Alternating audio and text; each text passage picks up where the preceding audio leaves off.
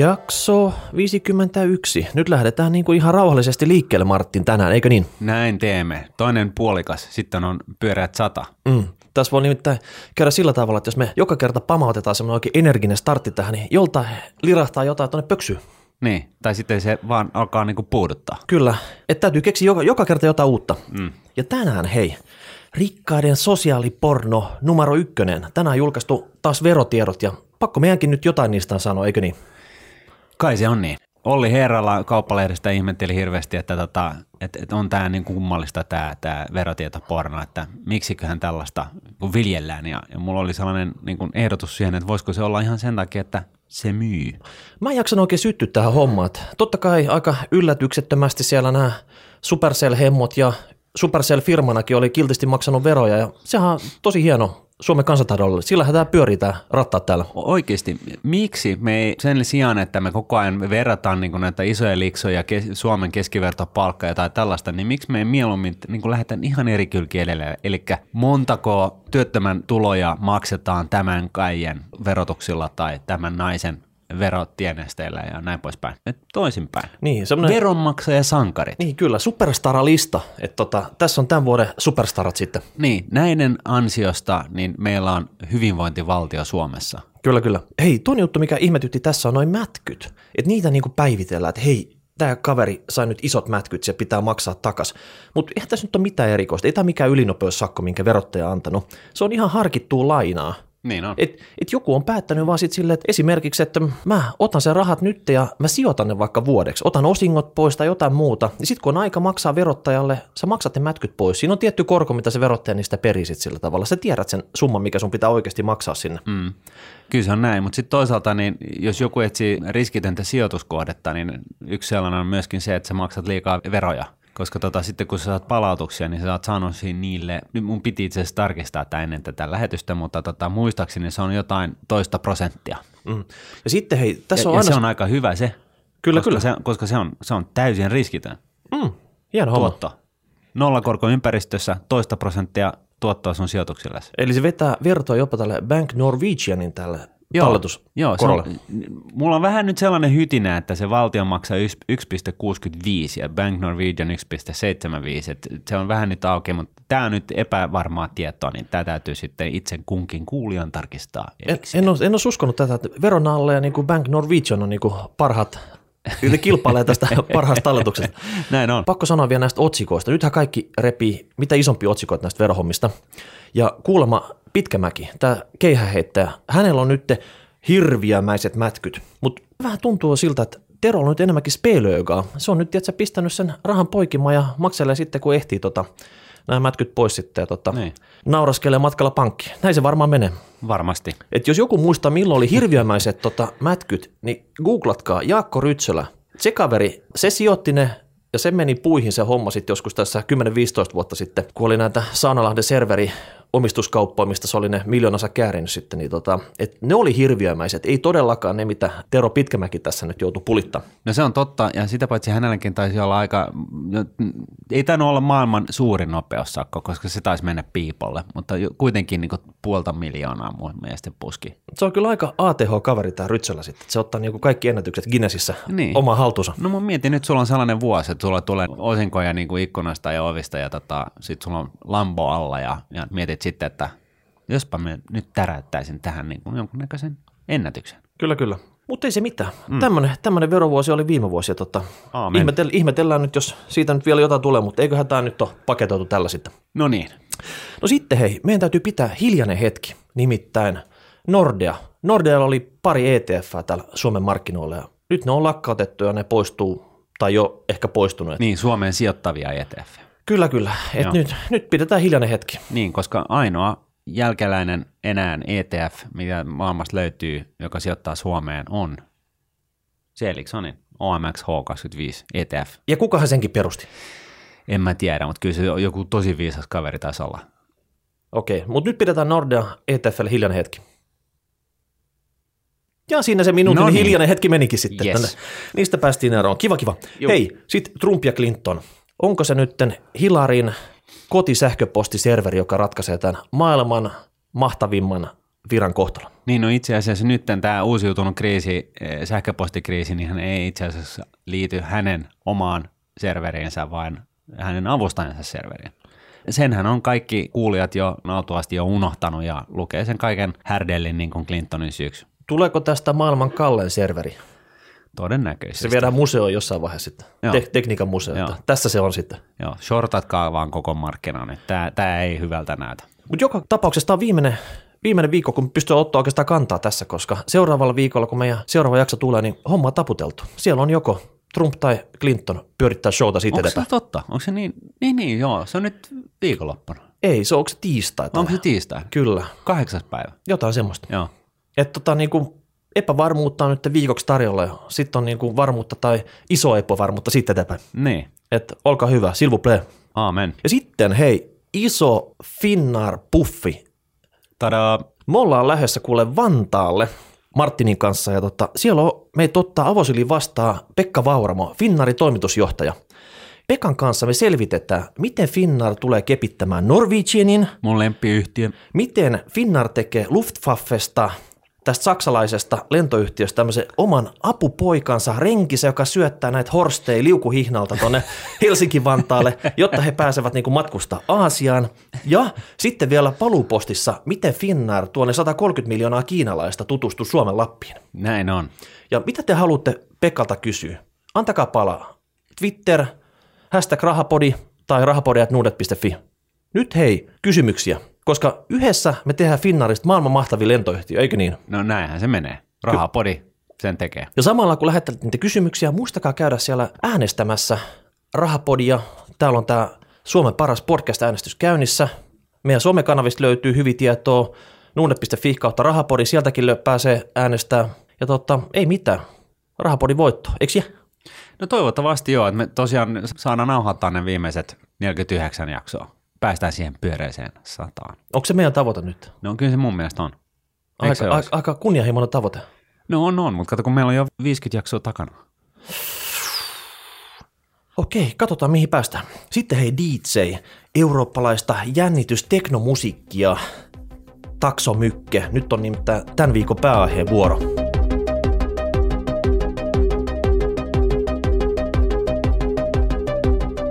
Nyt olisi tarkoitus puhua isosta paljastuksesta. Jotain, mikä muhii tuolla pinnan alla, mikä ei ole vielä niin kuin pulpahtanut pinnalle kunnolla. Joo, siis Euroopan pankkikriisistähän on jauhettu niin periaatteessa monta vuotta, mutta kuitenkaan niin tässä julkisessa keskustelussa niin tämän kriisin syvin olemus on jäänyt pimennön peittoon. No mitä siellä muhii siellä pinnan alla? Et kaikkihan on nyt jees. Talous on pikkuhiljaa tässä elpymässä ja tota, Niin orastavia merkkejä tulee ja jos se nyt tässä lähtisi vähän niin kuin kauppakäynti ja niin poispäin, mutta muhiiko siellä nyt oikeasti jotain isoa pommia? No kyllä siellä on koko ajan muhinut yksi iso pommi ja oikeastaan se liittyy yksinkertaisuudessaan siihen, että pankillahan on tasearvo. Ja se tasearvo kuvastaa sitä, että miten paljon fyrkkaa se on niin kuin laittanut kehiin. Eli siellä on jotain, jot- ottanut asiakkaan talletuksia tai, tai laskenut liikkeelle bondeja ja sitten edelleen lainattanut näitä rahoja jos tasearvo on tuhat rahaa, niin, niin tota, siitä nyt sitten osa rahoista on sijoitettu tai lainattu niin sanotusti riskillisiin kohteisiin.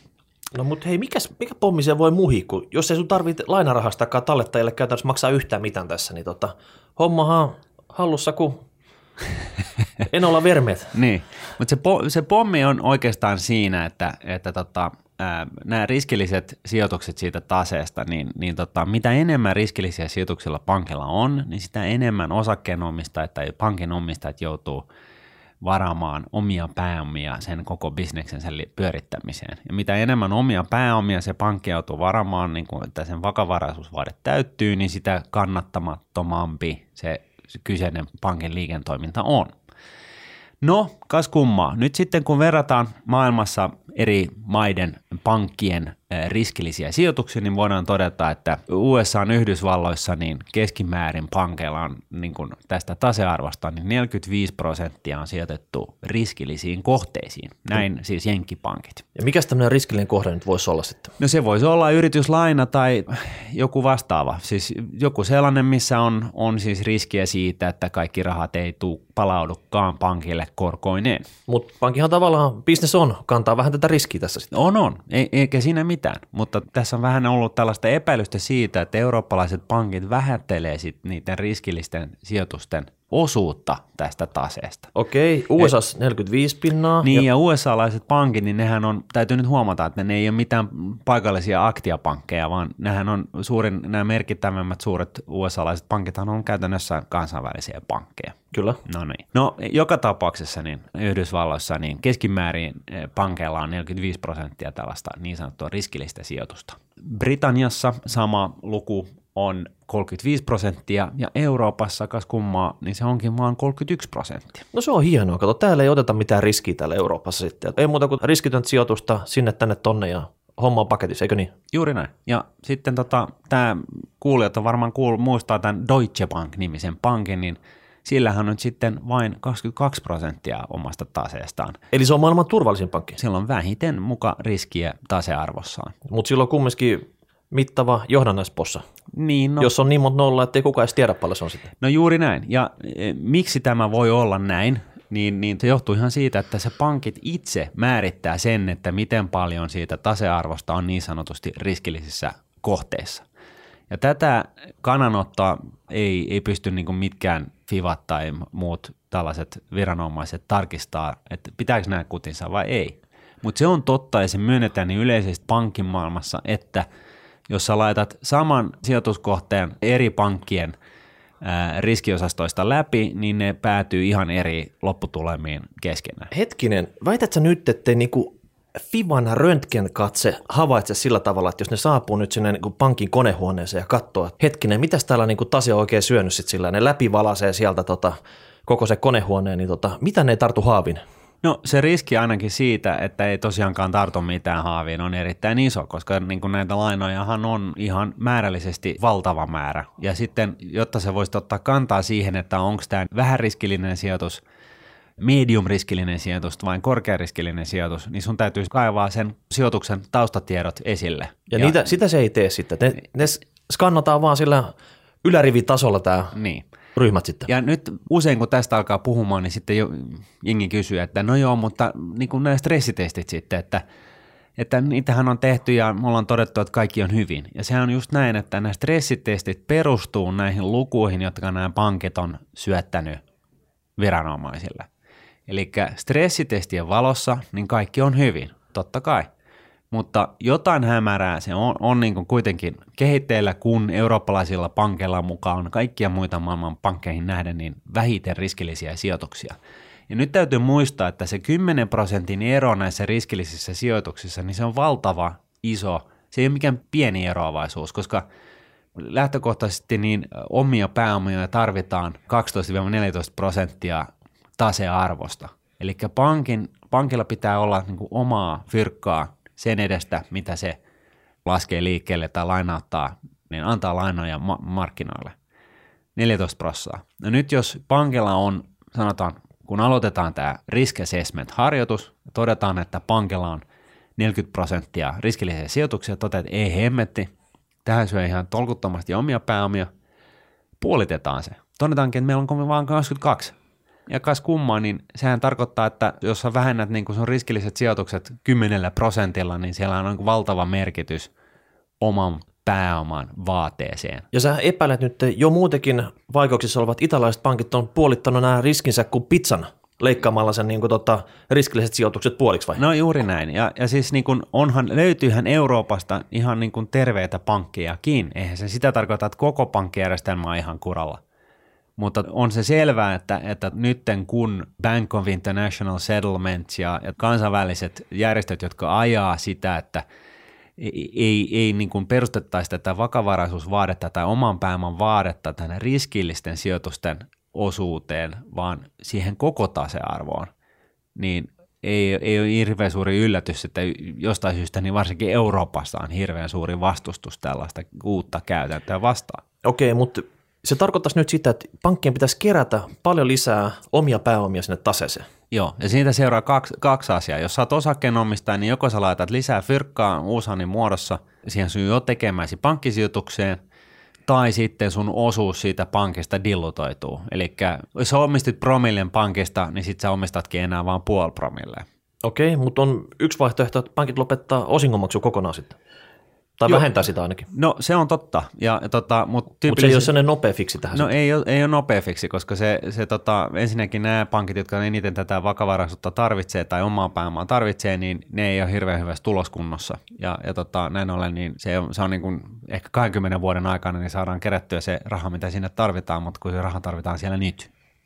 Mutta okei, mutta suurin ongelma tässä on nyt tämä tulkinnanvaraisuudet sitten. Miten nämä niin kuin arvostetaan nämä tämmöiset riskittömät, riskilliset niin. sijoitukset. Niin, no, mutta se on, se on niin kuin just näin, että, että tota, mutta mut loppupeleissä niin tässä on kyse niin kuin, äh, ihan si, si, niin kuin samasta asiasta kuin, että jos pörssi, pörssiyhtiön toimitusjohtaja sanoo, että meillä menee hyvin, vaikka siellä menee huonosti.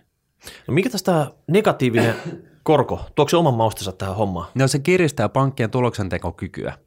Ja näin ollen, niin nyt kun, kun varsinkin eurooppalaisella pankilla on äärimmäisen hankala ympäristö tehdä fyrkkaa niin kuin tästä peruspankin toiminnasta, niin totta kai se puristaa sitten, pankin johtoa ja hallitusta ja muuta yrittää olla mahdollisimman kannattava keinolla millä hyvänsä. Ja yksi keinohan on sitten se, että sidotaan vähemmän omaa pääomaa siihen sen oman bisneksen pyörittämiseen. Eli jos meillä on niin kuin, sanotaan nyt sata rahaa omaa tasetta tällä hetkellä, ja siihen vaaditaan siis 1,4 rahaa niin omaa pääomaa. Nyt sitten jos todetaan, että jos me pystyttäisiin kasvamaan, kasvattamaan se tasearvo 150 nostattamatta sitä oman pääoman tarvetta, koska me, me kategorisoidaan meidän, meidän sijoitukset riskittömäksi, niin sehän johtaa siihen, että me nostetaan meidän tuloksentekokykyä 50 prosentilla. Eli me saadaan return on equity, osakkeenomistajien tuotto nousee 50 prosentilla, vaikka mikään muu ei muuttuisi. Niin totta kai se kiusaus on hirveän iso sille, että sä kasvatat sitä sun bisnestä, eli annat enemmän ja enemmän lainaa, ja määrität ne lainat ja sijoitukset sillä tavalla, että ne on ns. riskittömiä – niin, että sun ei tarvitse kantaa lisää omaa pääomaa pankkiin, jolloin sen oman pääoman tuotto myöskin kasvaa. No ei pankinjohtaja todellakaan halua ilmoittaa osakkeomistajalle, että hei, nyt tarvitaan uussaneilla lisää rahaa tänne sisään. Tota, mä luulen, että se on niin kuin last resort, että tehdään kaikki muut poppakonstit siinä ennen sitä. Juuri näin. Ja nyt eletään siinä mielessä erittäin mielenkiintoisia aikoja, että, että niin tällaiset ylikansalliset järjestöt on ajamassa nyt tällaisia asioita niin vuodenvaihteeseen mennessä, että pankilta aletaan vaatimaan vakavaraisuutta, oman pääoman määrä, määräytyy niin kuin sen tasearvon kokonaistasearvon pohjalta, eikä tämän niin kuin riskillisten sijoitusten pohjalta. Onko tämä se Basel-komitea tätä ajaa tässä no, vai? Se myös. Ja, ja tota, se on niin kuin yksi asia. Sitten se toinen on tämä, josta me ollaan puhuttu aikaisemmin, on bailoutin mahdottomuus nykydirektiivin valossa. Eli lähtökohtaisesti niin osakkeenomistajat ja oman pääoman ehtoiset lainanomistajat, niin niiltä palaa sijoitukset alta ennen kuin veronmaksajan rahoja olisi tarkoitus tunkea pankin tukemiseen. No mikä se he nyt on se sytytyslanka, mikä sytyttää tämän pommin? Onko se Italian vaalit, onko se Deutsche Bankin joku juttu, mikä? No se voi olla eh, kumpi vaan, tai sitten nämä, niin tosiaan nämä, nämä viranomaismuutokset, eli tämä, että lähdetään muuttamaan tätä tapaa, millä sitä omaa eh, pääomaa vaaditaan. Mikä tahansa näistä kolmesta, mutta tota, mun veikkaus ehkä olisi nyt sitten se, että se voisi olla esimerkiksi se, että jenkkiviranomaiset toteavat, että juu, että ei, että Deutsche Bank, te joudutte nyt vaan lyömään tauluun sen 15 miljardia sakkoa tai edes 10. Ja se sit... olisi niin kuin tolkuton pettymys. Sitä varausta on vain 6 miljardin, muistaakseni 5-6 miljardin euron edestä silloin sen kivi lähtee niin kuin nykäisee niin kuin liikkeelle. Ja silloin, silloin tota Deutsche Bankin kautta niin tämä homma niin kuin räjähtää niin kaikkien siemillä. Okei, mitä sitten tehdään? Perustetaan jättimäinen eurooppalainen roskapankki, minne tungetaan nämä sitten nämä? No ei, en, en, mä sanoisi, en mä sanoisi niinkään, vaan siinä, mitä siinä silloin tapahtuu, niin on, on lähtökohtaisesti se, että Deutsche Bankin osakkeenomistajien omaisuus katoaa tuhkana tuuleen. Ne, jotka on sijoittanut oman pääoman ehtoisiin lainoihin, Deutsche Bankin liikkeeseen laskeminen omaan pääomanehtoisiin lainoihin, niin niiltä palaa sijoitukset alta. ja sen jälkeen niin, niin tota, Saksan valtio tai EKP tulee ja ottaa ja jeesaa. Ja sitten, sitten tota, uusi johto tekee uudet PowerPoint-kalvot ja sitten kerätään uutta fyrkkaa markkinalta ja, ja tota, avot, sitten se on sillä hoidettu. No miten se Italiassa, jos vaaleista tämä pääministeri Renzi menettää pallissa ja sinne tulee tämä populisteja pyörittää showta sitten, niin tota, ja siellä on kumminkin näitä horjuvia pankkia, niin tota, miten se kasino saadaan sieltä kuntoon? No se on just näin, että jos saksalaiset menee edellä, näyttää esimerkkiä, niin sitten on italialaisella kyllä äärimmäisen vaikea tehdä mitään muuta kuin että joku vastaava liike. Niin, saksalaiset pistää eins, zwei, drei ja homma on jo paketissa sitten. Ne. Ja italialaiset on sitten silleen niin kuin, tutti, bene, mitä ihmettä, mitä tässä tehdään sitten silleen niin kuin, niin. Tota, pyörittelee sitä pankkia siinä kuin pizzataikina ja mitä ei tapahdu. Joo, mutta tässä niin tämän, tämän, tämä aihe, vaikka tämä niin on, kuulostaa hirveän tutulta koko tämä pankkikriisi ja näin poispäin ja Euroopan pankkien suhde kohdalla, niin se mikä tässä on niin olennaista on se, että julkinen keskustelu on vesittynyt näiden alan ammattilaisten taholta, jotka sanoo, että mutta kato nyt stressitestejä, homma on kaikki hyvin. Ja se pointti onkin siinä, että nämä stressitestit perustuu väärin olettamuksiin. No mutta hei, suuri osa kuulijoista saa hedari pelkästään sanasta niin kuin pankkikriisi. Niin tota, mikä on tämä loppukaneetti nyt, niin kuin, että pitääkö pankkeja nyt varoa sijoituksena? Vai no, mi- miten pitää olla hereillä nyt tässä? No sun, sun kannattaa ehdottomasti varoa pankkeja sijoituksena ja sä voit hyvin sijoittaa kannattaviin pankkeihin. Siinä ei ole mitään, mutta silloin sä täytyy oikeasti tietää, mikä pankki on kannattava ja mikä ei. Mutta siltikin tässä on niin kuin olemassa tämä niin kuin tämän tyyppinen nyt riski, pankkisijoituksissa. Ja sitten sun kannattaa ehdottomasti välttää tällaisia pankkeja, jotka on helisemässä, koska niin kuin se on täysin mahdollista, että se osakesijoituksen arvo menee pyöreään nollaan. Tämä on niin kuin se pointti. Ei kannata hirveästi huolestua siitä, että, että niin kuin tämä, mun mielestä ei tarvitse hirveästi huolestua siitä, että Deutsche Bank kaataa sitä jotenkin pankkimaailman kokonaisuudessaan mitenkään, koska se, sitä ei anneta tapahtuvan, mutta sijoituksena, niin, niin se ei ole mikään, se, ei, se on niin kuin huono lottokuponkikin mun mielestä. Okei. Okay. Nyt sä oot tämän kertonut. Katsotaan tuleksusta niin kuin seuraava profeetta, joka ennusti tämän ennakolta sit sille. Sen jälkeen se on niin kuin haastattelupyyntöä, sata laari, niinkö? No toivottavasti. Ei sitä ainakaan haittaa olisi. Selvä. Me jäämme seuraamaan tätä hommaa. Juu. Ja sitten siirrytään Fees and Money-osioon. Ja tota, niille tuoreimmille kuulijoille, jotka ei tämä niin tuttu tämä and Money, niin tämä on meidän kuulijakysymysosio. Muistatte varmaan, että suosikissa oli aikoinaan tämmöinen Bees and Honey, mitä tohtori Sykerö vai oliko se tohtori Eki pyöritti, missä oli, sai lähettää tämmöisiä kinkkisiä kysymyksiä ja tota, siellä oli tota, asiantuntevaa vastausta niihin. Ja tota, mulla on vähän yritetty samaa sitten sillä. Sitten asiantuntevuudesta mä en aina niin tiedä, mutta... Tota, no ei, vasta- mutta yritys on kova kuitenkin. Yhtä kova yritys on täällä. Ja, tota, ja nyt on niinku Fissa Money-osiossa, niin Anders kyseli tästä, että tota, rahastosijoittaminen on tuttu, mutta tämmöinen ETF-säästäminen, niin se on vähän tämmöinen iso mysteeri. Mutta Martin, eihän tämä nyt ole sen kummosempi, tämä ETF-säästäminen kuin rahastosäästäminen. Että kyseessä on periaatteessa kaksi samaa asiaa, pikkusen eri paketissa, eikö näin? Juuri näin. Molemmat on rahastoja. Se on niin kuin, siitä lähdetään. Toista sä voit ostaa ja myydä vaan rahastoyhtiössä, eli lähettämällä fyrkkaa sinne sen kyseisen rahaston pankkitilille tai saamaan sitten pyytämällä lunastuksen sen siitä rahastosta, jolloin se kyseinen rahasto maksaa omalta pankkitililtään ne fyrkat sun pankkitilille. Toisessa vaihtoehdossa, ETF-vaihtoehdossa, niin sä ostat näitä rahaston osuuksia pörssistä tai myyt, kumpi vaan. Kyllä, kyllä. Hienosti kerrottu. Ja sitten hei Anders, voidaan kertoa sulle tota, huojentavana tietona, että juna ei ole vielä mennyt. Sä, me ollaan käyty näitä ETFi monen otteeseen tässä Rahapodin historia-aikana läpi. Jos sä kuuntelet vaikka jaksot kakkosen, 20, 22 ja ehkä 44, niin tota, viimeistä siinä vaiheessa niin varmasti pääset vielä tähän ETF-hommaan ihan hyvin mukaan. Aika jännä lukuyhdistelmä itse asiassa. Melkein kuin Fibonacci. Siis näet se jotain Illuminati-merkkejä tässä. Tämä on, niin tässä, tota... tässä me ollaan niin alitajuntaisesti mietitty jotain syntyjä syviä. Joo. No sitten seuraava kysymys oli Joonakselta. Hän kysyi tätä, että jos olettaa, että tämmöiset niin kuin hyvin valitut ja hajautetut suorat osakesijoitukset tuottavat osinkona saman verran kuin indeksirahasto, niin kannattaako nyt ottaa tämmöinen indeksirahasto vai nämä suorat osakesijoitukset sitten, että niin kuin, kumpi on niin kuin kulujen mielessä parempi? Mitä niin, me sanotaan Joonakselle? Niin no Joonashan tässä tosiaan niin kuin, tarkennuksena vielä niin, niin miettii nimenomaisesti sitä, että kun tämä osakepositio sitten, niin niistä saadaan niin kuin nämä, nämä osingot, niin niistähän joutuu maksaa sitten joka vuosi veroa.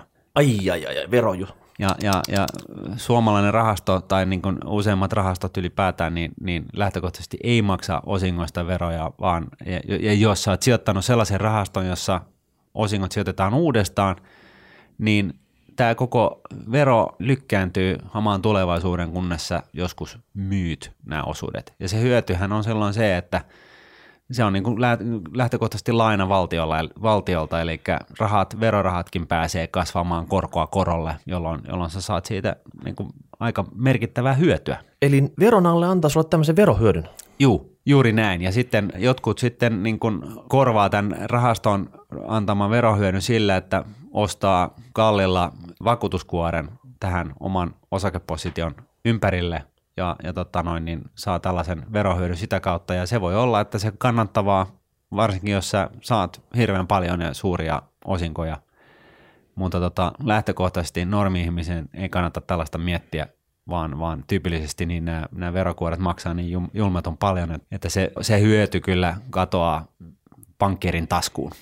Joonas, mä sekoitan vielä sun pää muutaman loppukanetilla.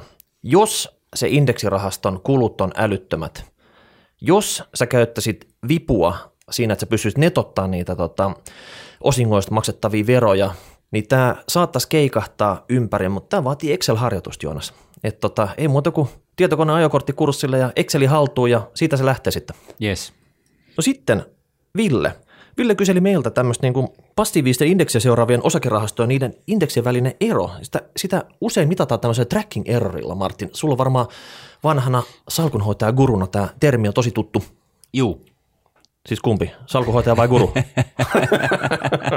tai tracking error.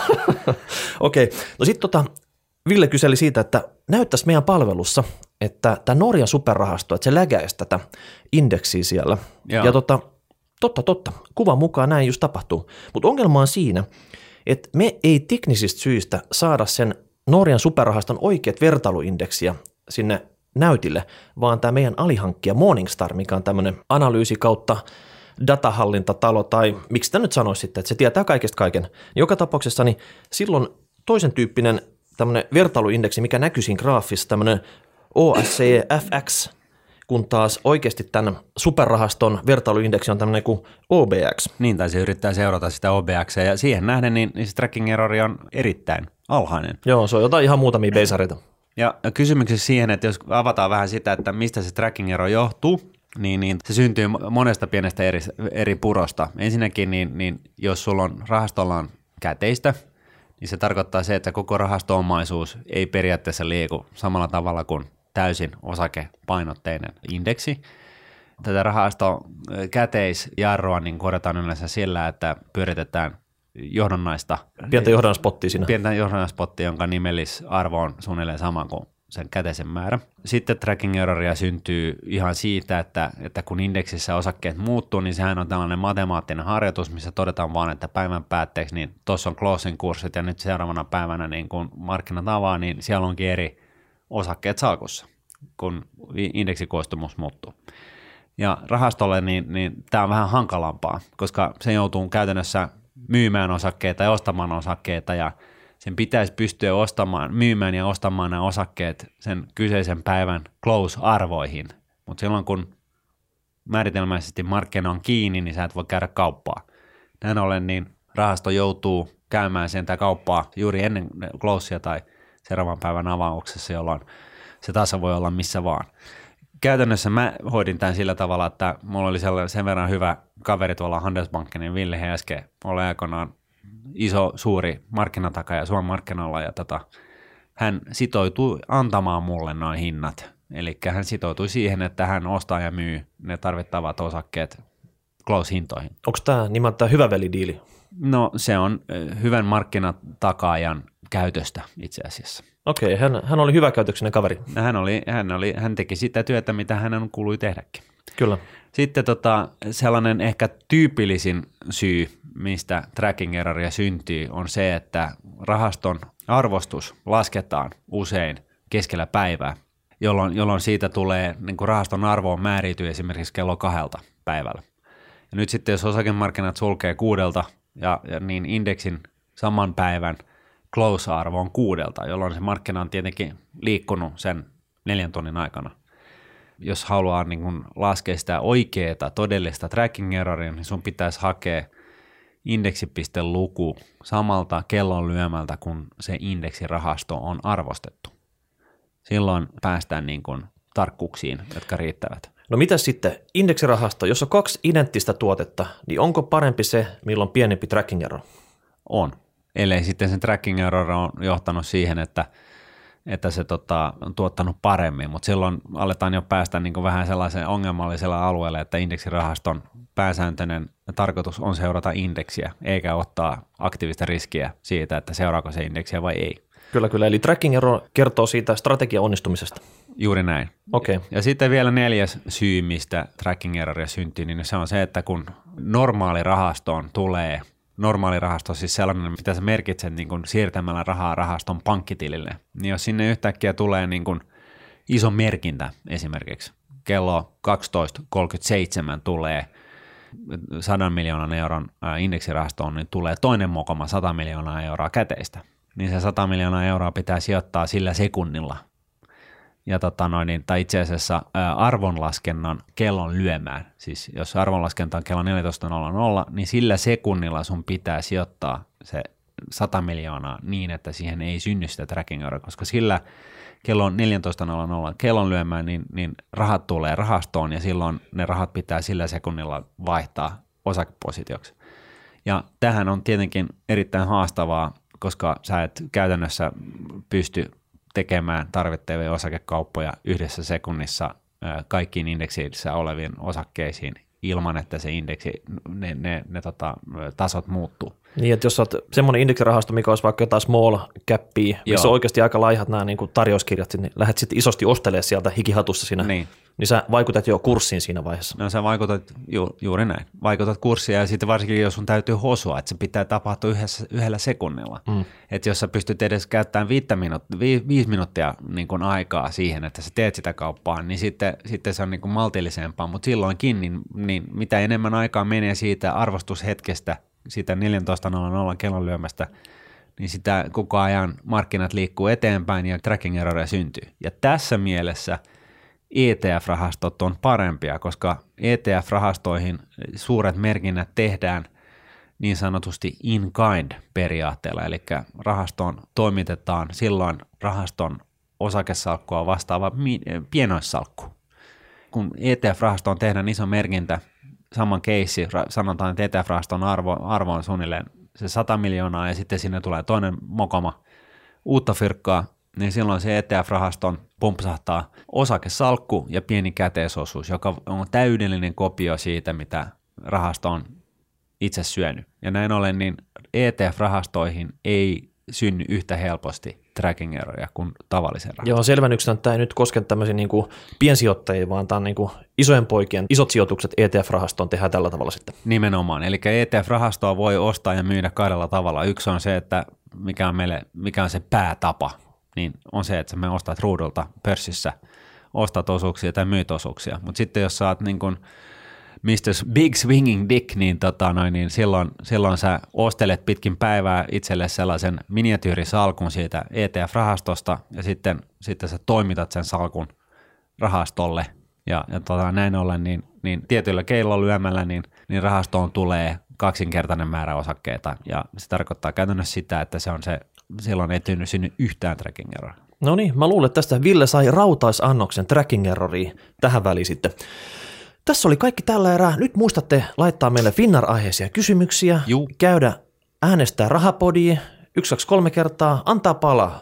Pitää saada niin kuin paljon ääniä sinne. Joo, ja mikäli joku toimittaja nyt kuunteli tätä asiaa tästä pankkiasiasta, ja jos ei vieläkään niin kuin auennut tämä juttu, että mikä tämä ongelma että eurooppalaisten pankkien kohdalla on, niin ottakaa yhteyttä, niin mä yritän vääntää sitä vielä tätä rautalankaa tästä edelleen.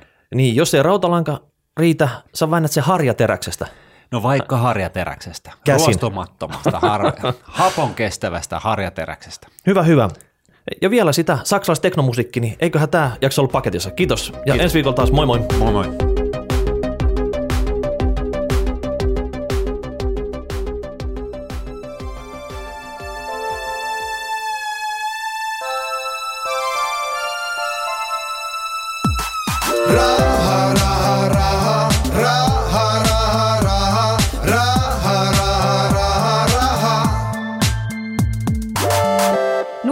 Rahapodi on podcast, jossa puhumme taloudesta, säästämisestä ja sijoittamisesta. Sinä päätät podin sisällön, joten ehdota aiheita ja anna palautetta Twitterissä hashtagillä rahapodi tai lähetä sähköpostia osoitteeseen rahapodi at Seuraava jakso julkaistaan ensi viikolla.